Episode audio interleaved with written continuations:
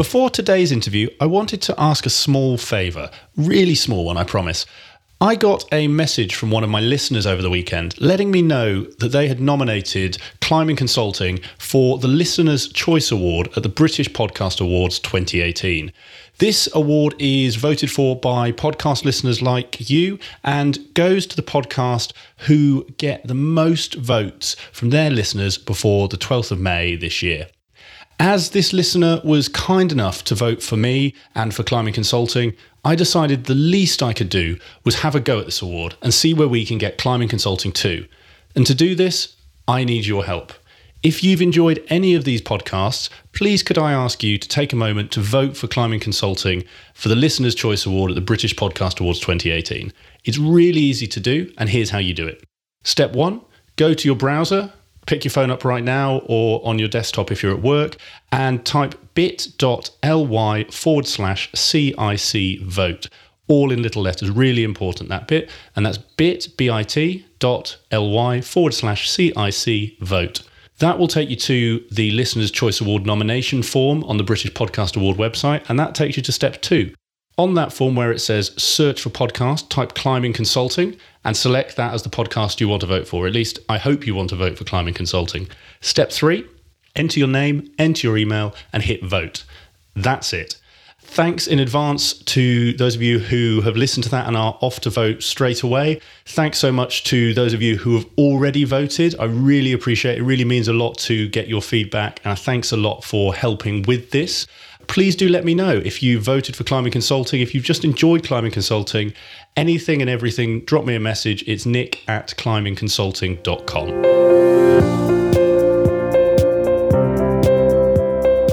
Hi, and welcome to another episode of Climb in Consulting with me, your host, Nick Sinnott. Before I introduce today's guest, I wanted to remind you about the latest feature of the podcast that I'm trialing. If you don't have time to listen to the whole interview, but you still want to hear the advice of my guests, I've added a really useful section to the show notes for you. If you open the full description of the podcast on your phone, you can now see the list of questions that I asked today's guest and the point in the podcast where I asked them. So you can fast forward straight to the section you want to listen to, or flick back to that critical piece of advice that you just want to hear again. I hope you find this useful. Please let me know. Drop me an email on nick at climbinconsulting dot com and let me know what you think. In today's episode, I chat with Sunita Padda. Sunita is an independent consultant who's carved a niche for herself in the regulation and compliance space, helping insurance companies manage and respond to the ever-changing regulatory landscape. Since founding her consulting brand, Padda Consulting, back in two thousand twelve, Sunita has developed a great reputation in the market with both insurance firms and the city's regulator as someone who can get things fixed. This reputation has helped her develop a successful portfolio of clients, enabling her to choose the clients she wants to work with and position herself as a premium brand in the market, the goal for pretty much all independent consultants. Sunita's story is really interesting and very different to the traditional route that many consultants take to get into the industry. I don't want to spoil the surprise, so I won't say much more, other than it shows what you can do if you put your mind to something. We cover some really interesting topics in this interview, including Sunita's view on diversity and the advice she gives to younger women that she mentors, how Sunita distinguishes her consulting offering to ensure clients see her as a premium brand, and her advice on how to build your network and your brand. I really enjoyed our conversation, and I'm sure you'll get a lot out of it too. So without further ado, please enjoy my conversation with Sunita Padda. Hi, Sunita. Welcome to the podcast. Hi, Nick. Thanks. So I wanted to actually start, just for my listeners' benefit, you're obviously an independent consultant like myself, really wanted to start with actually why you went into independent consulting. Rather an interesting story, because I hadn't worked for very long before I went into independent consulting. I started my career at the F S A, which is now the F C A, and then moved to an insurance broker and an international broker, and then head of global compliance at a broker. And then I was at an insurer looking after U K insurance. And it was at that time, which I, actually I can remember the date, September the nineteenth, two thousand eleven, got a phone call that my ex-husband had died. He was only forty-five at the time. which was actually kind of the catalyst for me deciding what I wanted to do next. So I spent the week at home and then I came into work and I resigned. And at the time I resigned, the person that I reported to just thought that maybe I was feeling over emotional and I should go away and think about it. And I did think about it and I thought, well, actually, I don't want to be doing the same thing for the rest of my life. I don't want to be getting the same train, the six twenty-three from West Wickham, sitting in the same seat and actually noticing that other people also sat in the same seats, getting off at the same station, getting really irate if the train was late at six twenty-three in the morning. How can you possibly be late for work? It was just this whole society prescribed culture, ways, which I wasn't happy with anymore. And I wanted to do something different. I wanted to do things my way. And setting up on my own was one of those things. It was taking a risk. It was taking a massive risk. I was a single mum, still am, single mum with two kids who were now of an age where my son was about twenty-one at the time. My daughter was a little bit older. And I thought, I really don't want to be doing this. Yeah. And it did, it, it's like being addicted to something and then having to come off it, because setting your alarm clock for a different time, that, that was bizarre. And actually getting out of bed a different time in the morning, that was bizarre. Getting a different time, it felt like I was being a real rebel, but actually I was doing things to suit myself mm. rather than doing things that conformed to how the city or society or work ethics had prescribed them. And one of the things that I really note as well, we've got a work environment in the city whereby everybody's promoting agile working, flexible working. Yeah. And people are struggling to get that whole concept of, well, what does that mean? For thirty years, I've been getting that same train and and I'm allowed to work at home one day. How do, how do I do that? So it's actually having to teach people what that means for them. Mm. You know, you can set, you can work from anywhere. You know, we've got laptops, we've got phones, we've got access to social media. You can sit in a coffee shop, you can set up on Wi-Fi. And that's one of the things that I've learned over the last few years is I can work anywhere. Mm. I can sit in a coffee shop, I can sit on a train, I can sit on a beach, I can be on holiday. I can actually sit on a beach and work. And feel like I'm doing something productive rather than feel like, oh, this is kind of cutting into my holiday. I shouldn't be doing this. But again, working for yourself, I really enjoy what I do. Yeah. So I never see it as work. And coming back to that week you took off, you know, obviously uh, your ex-husband had died and that was the, the catalyst for this. Do you remember any of the, the questions you were asking yourself during this week or or what you did during that week to actually decide, okay, I've, I've had enough of working for someone else. It's time to go out as an independent consultant? Okay. So one of the things that really went through my mind was, so I work in compliance. Nick, you work, work in compliance. It's not terribly exciting.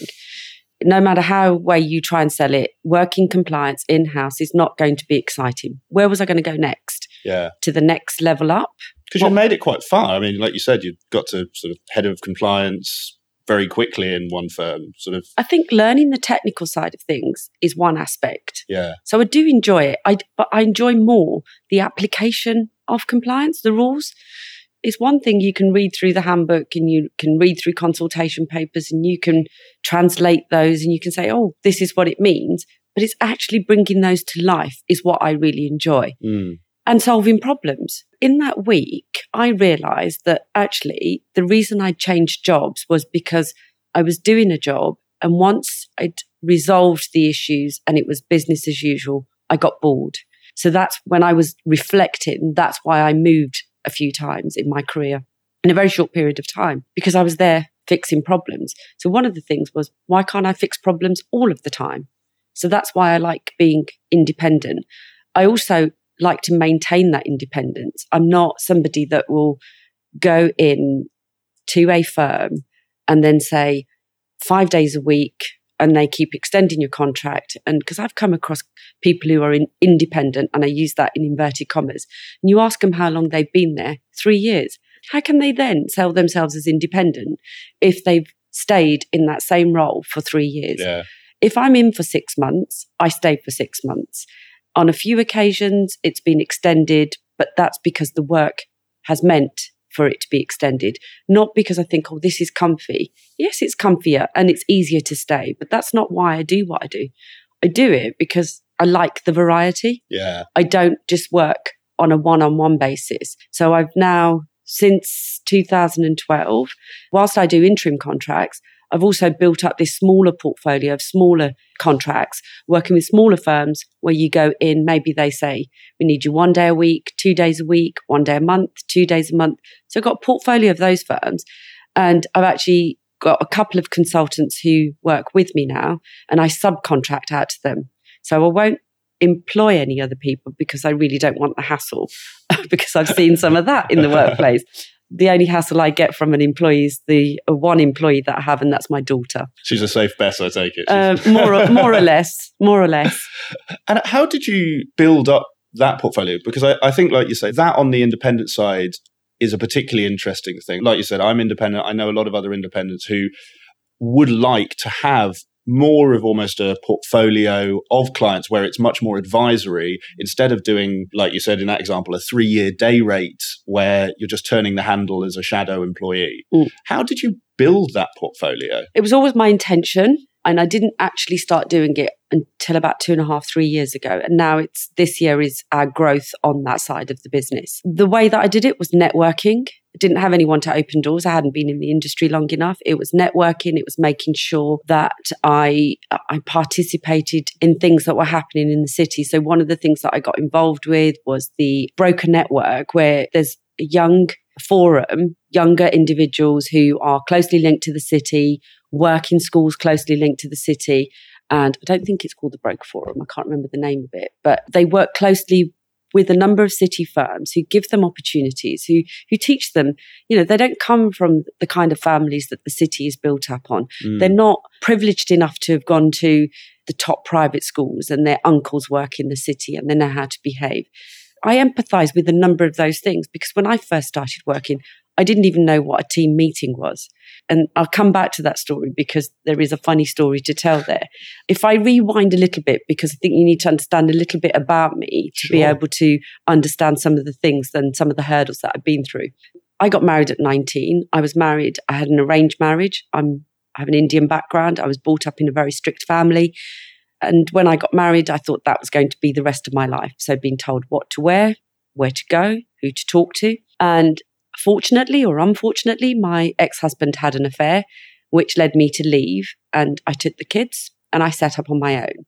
I had no degree at this time. I had no money. I had no job. How old were you at this time when you set up on your own? Wow. Well, I was thirty, and there was a women's refuge that helped support finding me a house, sorting out how I paid for that house, how I got a student grant, how I enrolled at university on a part-time course. So all of those things were important. Drinking culture, socializing, going out in the evenings wasn't part of the thirty years of my life. So I find myself at the F S A and I'm working for a team now. I've got my first permanent job after about a year because up until then I was a temp.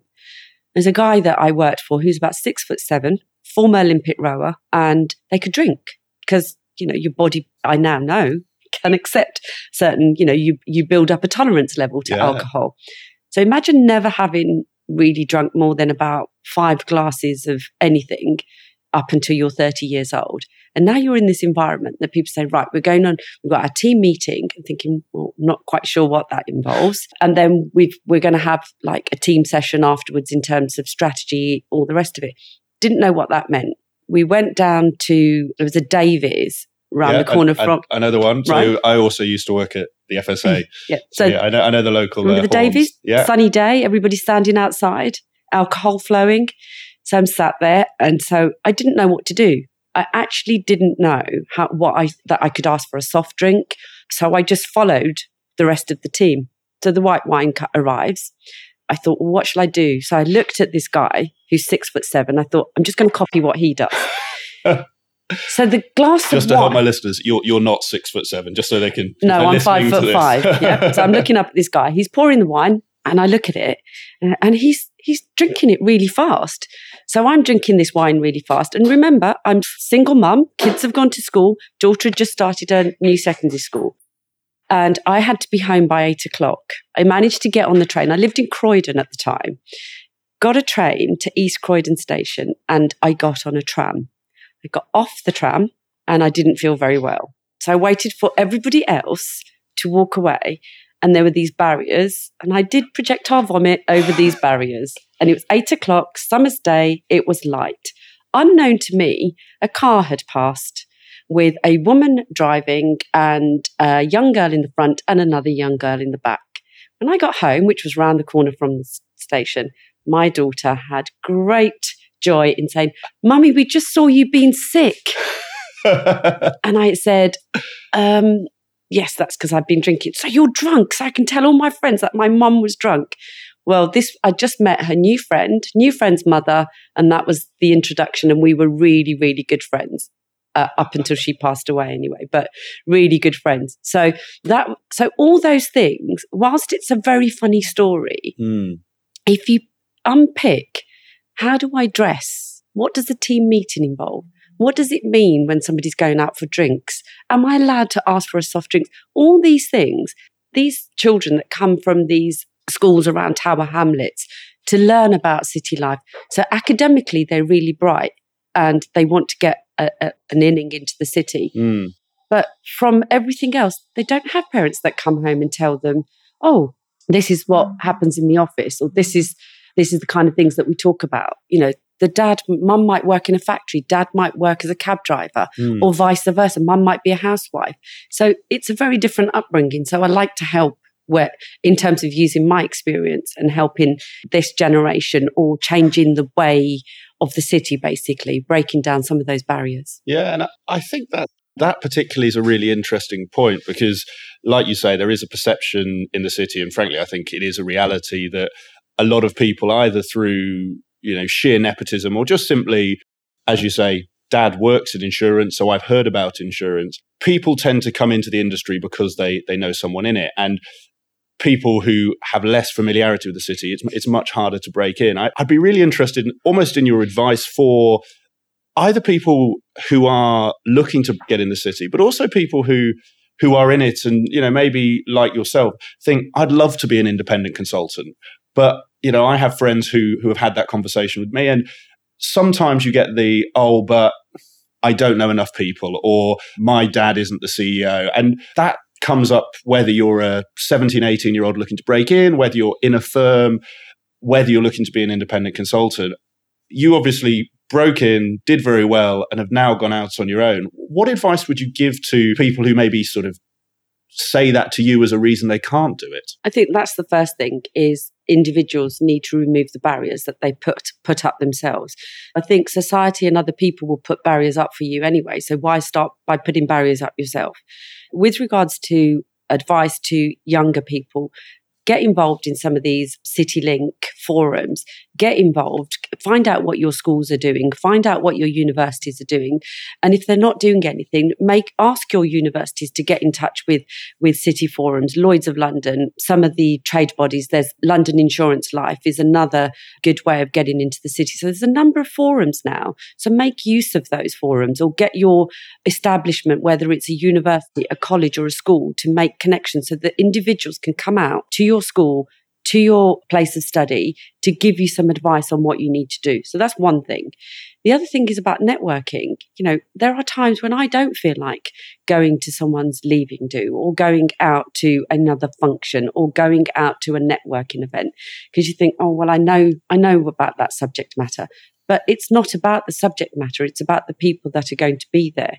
And I take a number of young people. Notice I don't say young girls, young people who I'm quite happy to mentor and take them out and teach them how to network because that in itself is a skill. Yeah. So it's great you go out to an event, but you don't just sit there and talk to one person for the whole of the evening. You have to have a strategy. What is your strategy? How many people are you going to talk to? How many business cards are you going to give out in that in the course of that, whether it's an event, an evening, whatever it is?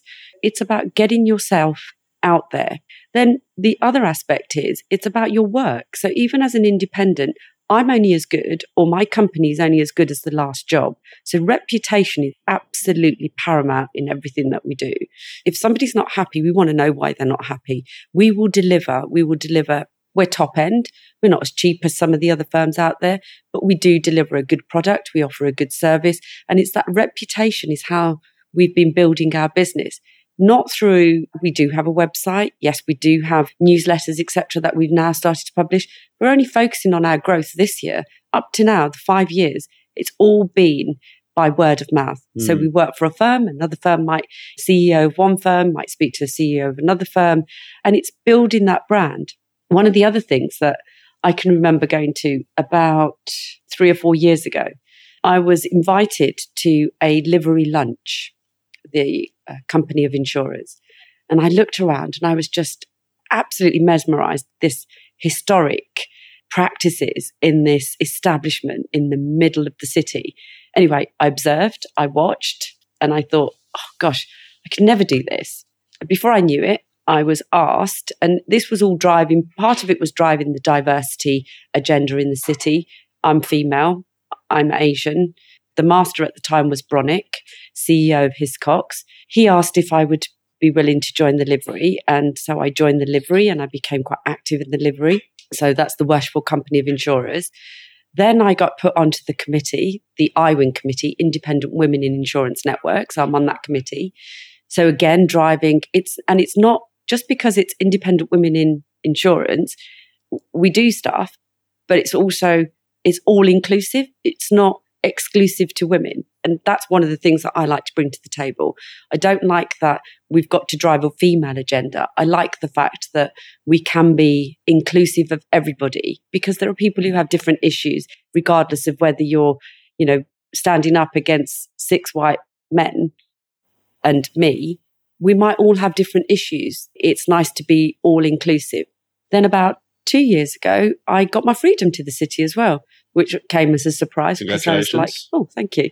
So I'm allowed to walk sheep over London Bridge. I'm yet, I'm yet to see someone do that. I really want to see someone do that. It's happened. Has it? Yes. How, how yes. long ago? Though? I think, no, I think there is a, there is almost this day that they're building up. It's in September sometime where I think, you know, you can go and you yeah. can go and walk. Although I don't have access to a real sheep, so it might have to be some some furry toy or something. I love, I love that. That's the challenge here. You've achieved everything else, but you don't have the paddock of sheep to yeah, exactly to, to walk across the city. Yeah. And I do want to to touch on the the point you highlight about diversity because I think it's a really interesting take. I want to come back briefly though to the the networking piece. You know, you gave a, a couple of insights there around, you know, wh- why are you going? How many people are you going to network with? Just through the stories you've just told us, I would probably say you're quite good at networking, would be my perception. You're almost very good. You know, if you've gone from, again, if you just look at that timeline from entering the city, not knowing what a team meeting is, to joining the livery, getting to the point you have. For those people listening, you know, who are in the industry in a position like yourself, maybe looking to go independent or are, what sort of I guess, tactics do you use or advice would you give them around networking to get the results you have? I think a lot of it is people know that I'm myself. I don't put on a persona. I don't put on a front. This is me. I can laugh. I can have fun. I continuously prank people wherever I work. That is just something that I do.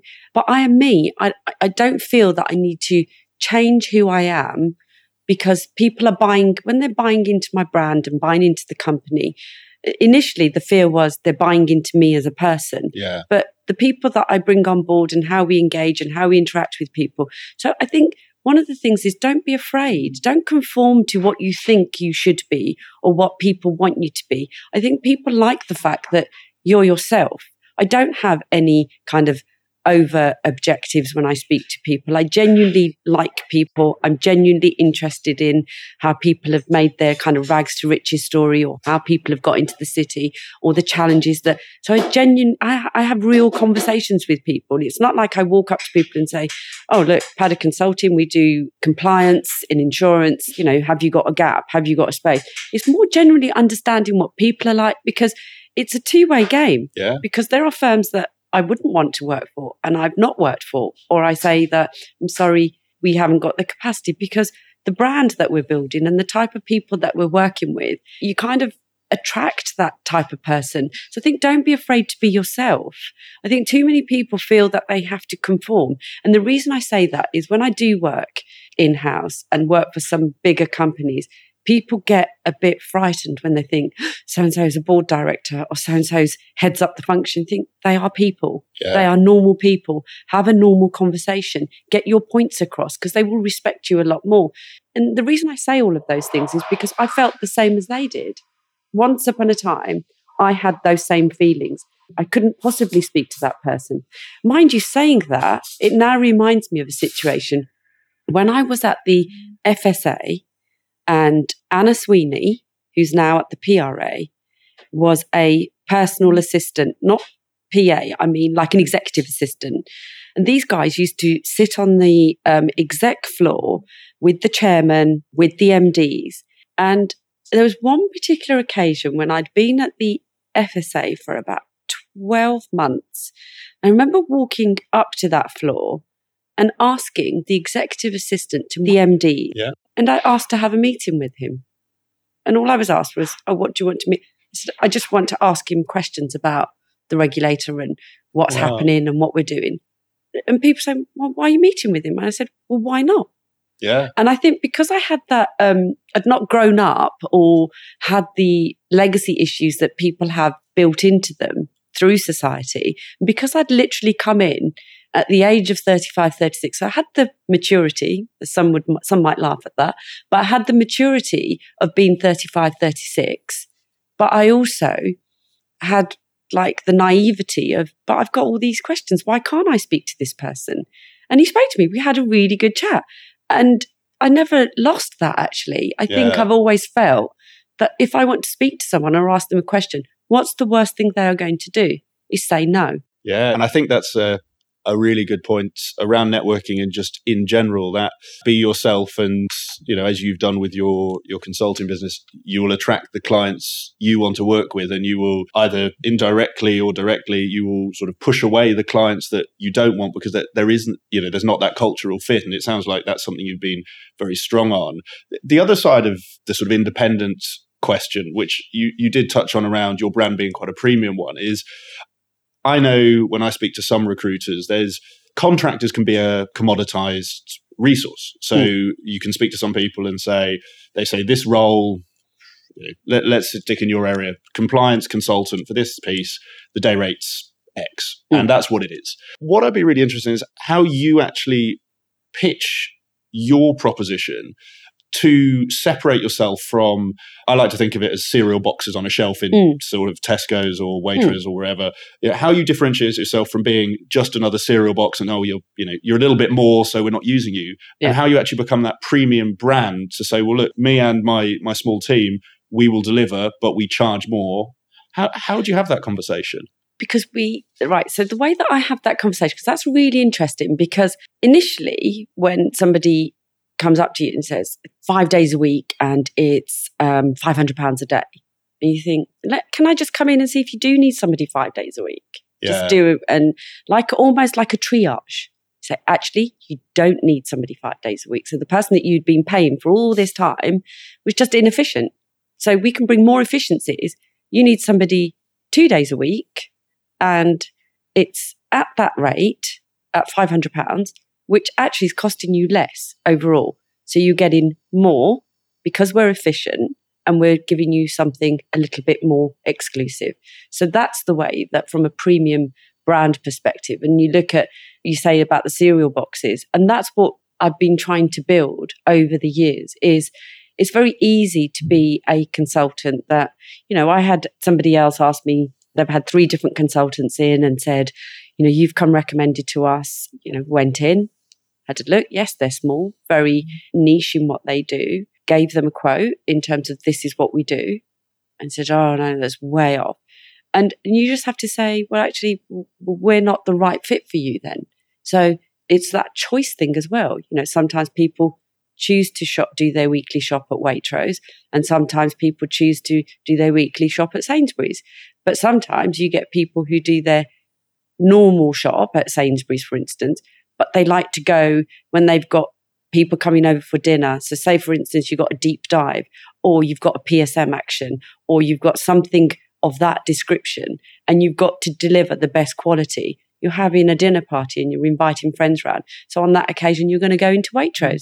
So it could be, I know it's a bizarre analogy. I'm full of no, those. No, no, it makes, it makes but, perfect but that's sense kind of how it could be. It's so we might not always be the Waitrose of this world, but guess what?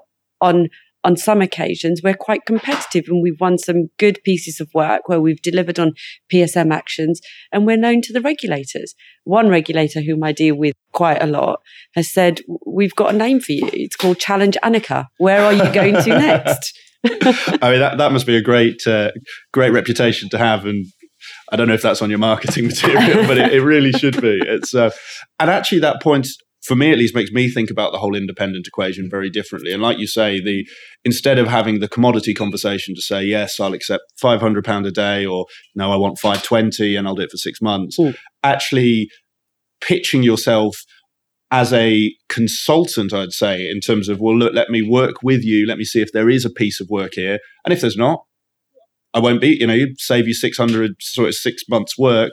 But like you, I think you were highlighting there is, if there's something really key and you need good quality people, well, mm. we're more expensive per day. Mm. But actually, when you when you add it up, we might do three days a week because we're not inefficient and, and low quality. And I I think that's a key point as well. Because we take on board that firms are struggling. You know, you need to cut costs, but you can't be too lean that you're going to give yourself some regulatory issues and problems. But you can be lean and efficient. And why can't we market ourselves as consultants in that capacity? We don't go in and say, I've been in a firm where they've said, we need you five days a week. I'm saying, no, you don't. Two days a week, I can do it. No, we need you five days a week. And having this conversation, no, you don't. Let's try it two days a week. And it works. Yeah. And they're actually saying, you know, they can, they can, they can dip in and out, but then you're managing their expectations as an entity, as an organization, because they're looking at the bottom line. You know, in a in a hard market, in a soft market, what are the expenses? Where can they afford to spend money? Where they can't afford to spend money? Right now, firms are looking to cut costs where they can mm. because they've got to invest technology, systems, innovation. And the ones that don't are going to be left behind. Yeah. So that's where they need their money. No, definitely. I fully agree with you. And just for my listeners' benefit, the hard and soft market is an insurance term about when the market's buoyant, when it's not. I think insurance has been in a soft market since I've been in the industry, since two thousand ten. I, I think it's now just the market. And I think, like you've highlighted, people are having to cut their cloth accordingly, and pitching yourself as a premium product who can deliver will always, always stand you in good stead. Yeah. I'm interested to come back to the point you made, because you used quite particular language around young people. You made the point, I'm not talking about young women, mm. I'm talking about young people in general. Mm. And I know you mentor young people as sort of part of just what you want to do in your legacy. Mm. I'm really interested in the advice you give to those people. I mean, we've touched on a few of the challenges around you make your own success. Yeah. What are the maybe two or three reoccurring bits of advice that you find yourself giving to younger people, either in the industry or, or wanting to enter it? Okay, that, that's really interesting, because there is a common theme emerging. And from when I was younger, and I got married in nineteen eighty-six, so grew up in a very strict family, I'm going to use it as a cultural awareness issue. As a young girl, growing up in an Asian family, the day that you're born, this is going back, it's not true now, but then, or it may be true in some cultures, but the, from the day that you're born, you're at a disadvantage because you're deemed as second best. Boys are primary position. You know, the number of Asian women of a similar age, and we talk about our brothers and we say, oh, the golden child, because a boy can do no wrong. The boy, everything is invested in the boy, because years ago, it was the boys that are going to be there to look after the parents. Not the case anymore, but there's still that cultural kind of, you, you can't get rid of that bit of the culture where boys are deemed to be better than girls. So you, you start at a disadvantage. Anyway, you, you kind of get married and you are where you are in this position. The other thing as young girls, you're told only speak when you're spoken to. Don't disrespect your elders.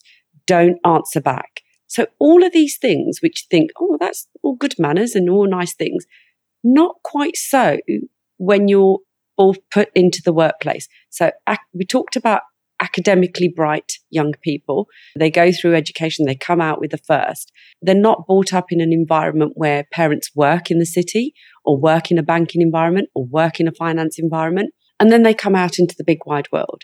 And one of the struggles that I've seen amongst some of the young people amongst some cultures is where they do things and they don't challenge their managers, because that challenge they see as being disrespectful. And the reason I draw on that point is because one of the first things that my manager pulled me up on in my first appraisal at the F S A was, Sunita, you don't challenge. Someone said the sky was pink. You just agreed and say the sky's pink. And people who know me now would would never put me in that box. Yeah. But the world is black and white. It's either yes or no. There is no grey. This is how the world is. You need to start building and developing on that. When you say to these girls, so why don't you, all young people, it's not just girls, why don't you challenge? And they say, well, I don't want to disrespect my manager. But he's going to think a lot more of you if you actually turn around and say, there's a better way of doing that. So it's challenging, but constructively challenging, not critically, constructively challenging. It doesn't matter how old people are in the workplace. And just because you're younger doesn't mean to say you don't bring something valuable to the workplace, because you absolutely do, because that's what the workplace needs right now. So it's that challenge and making sure that a lot of these cultures, you know, drinking isn't part of their culture. And yet they feel they can't go to events because they feel they have to drink. You say, yeah, no, you don't. Yeah. You know, we're now in a world whereby everyone's going fitness crazy. No drinking, no drink, dry January, dry October, dry whenever it is.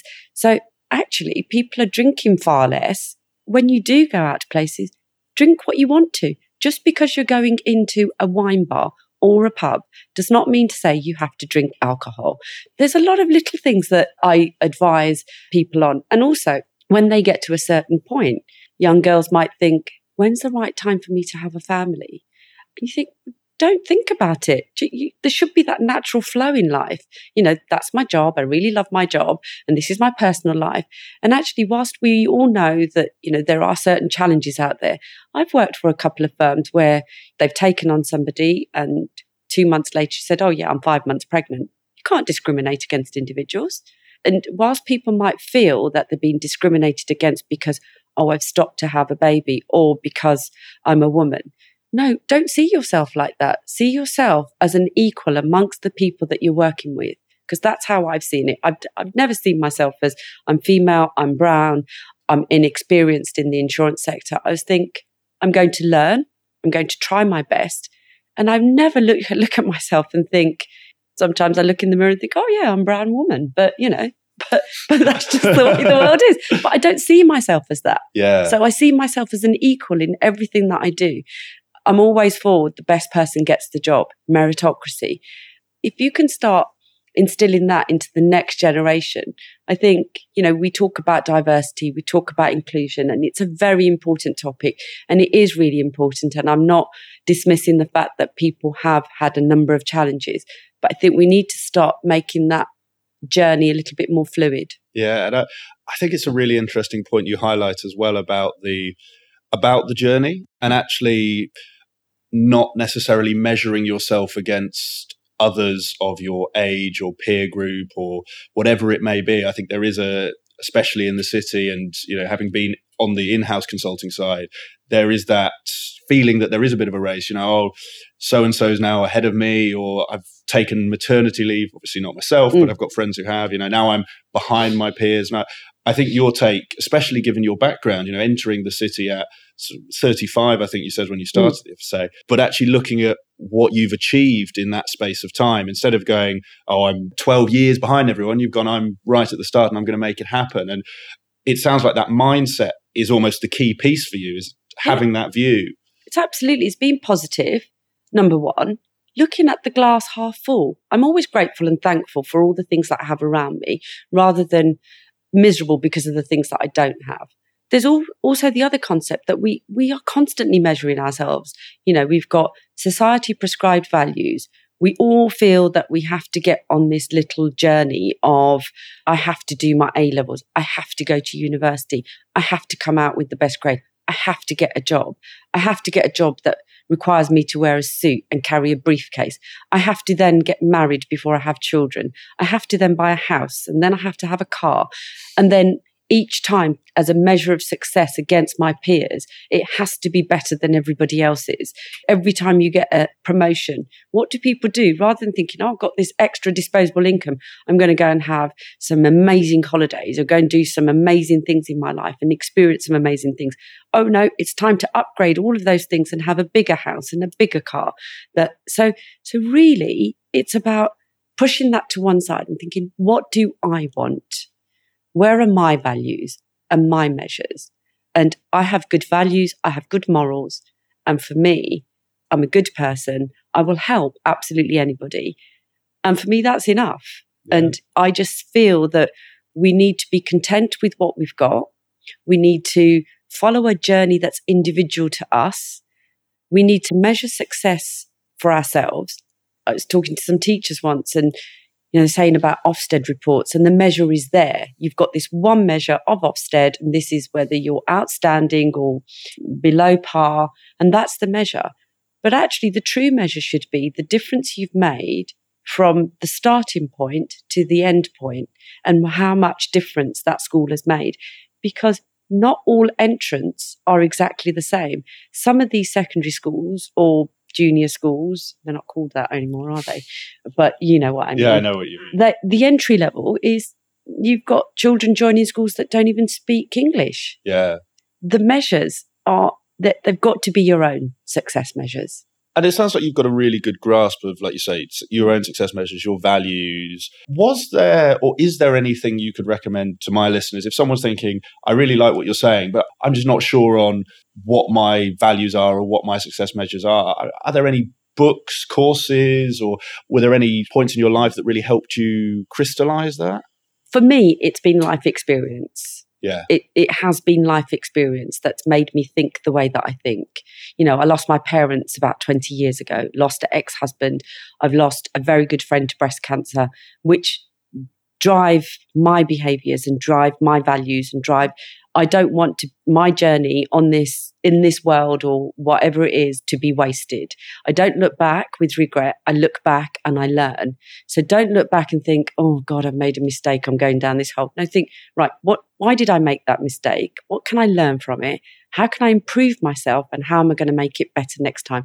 We all make mistakes. We're human, but don't get into that little pit of self-pity and wallow. I could, that's something I've never done. Yeah. I will go out there and think, right, I've got to make the most of this. And whatever situation it is, you can make the most of it. I'd love to say, yeah, there's great books that I've read. Well, wait till I write it. You know? maybe maybe that can be uh, one of your next one of your next uh, projects. Yeah. So, and at, actually, turning to sort of the projects that you're working on, obviously you've got the independent consulting, mm-hmm. and I know there's a number of different propositions within that. Could you also tell me a bit about some of the other areas you're working on? I know you're you're working on quite an innovative startup idea. I don't mm. know if you can tell my listeners a bit about that, how you got into it. I'm somebody who who likes to get up every day and do something exciting. And, you know, people say, well, you've just got to accept things, you know, not everybody's life is exciting. But it can be. You have to make it exciting. Whilst the challenge is in the workplace, I like to do certain contracts because they're different and they're a challenge. But on the whole, in the insurance sector, if you're a broker or you're an insurer or any other aspect in the insurance, if you're part of a certain population, the chances are you're going through very similar issues. Yeah. On the odd occasion, there might be something more exciting to work on. So taking that, and where I've been working with a number of startups, insurtech firms, I like the way they work. They're innovative. I like the way they think. I like the way you have to I have to think in terms of applying regulation to what they're doing. And so that I've got a, a particular insurtech firm that I worked for and still working with since they started up, I don't know, about three years ago. The way that they think. Are you, are you able to share the name? Yes, Surely Limited.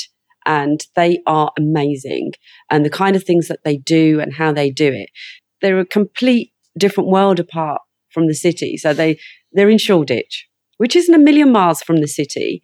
But they've got an office there. They, it's all dressed down. There's like table tennis table in the office and pool tables, and it's all very chilled and relaxed. And some of the firms that they come and see, when I say, all right, we've got to come and see this firm, they'll come in and say, do we have to wear a suit? And there's one particular firm where you do have to wear a suit.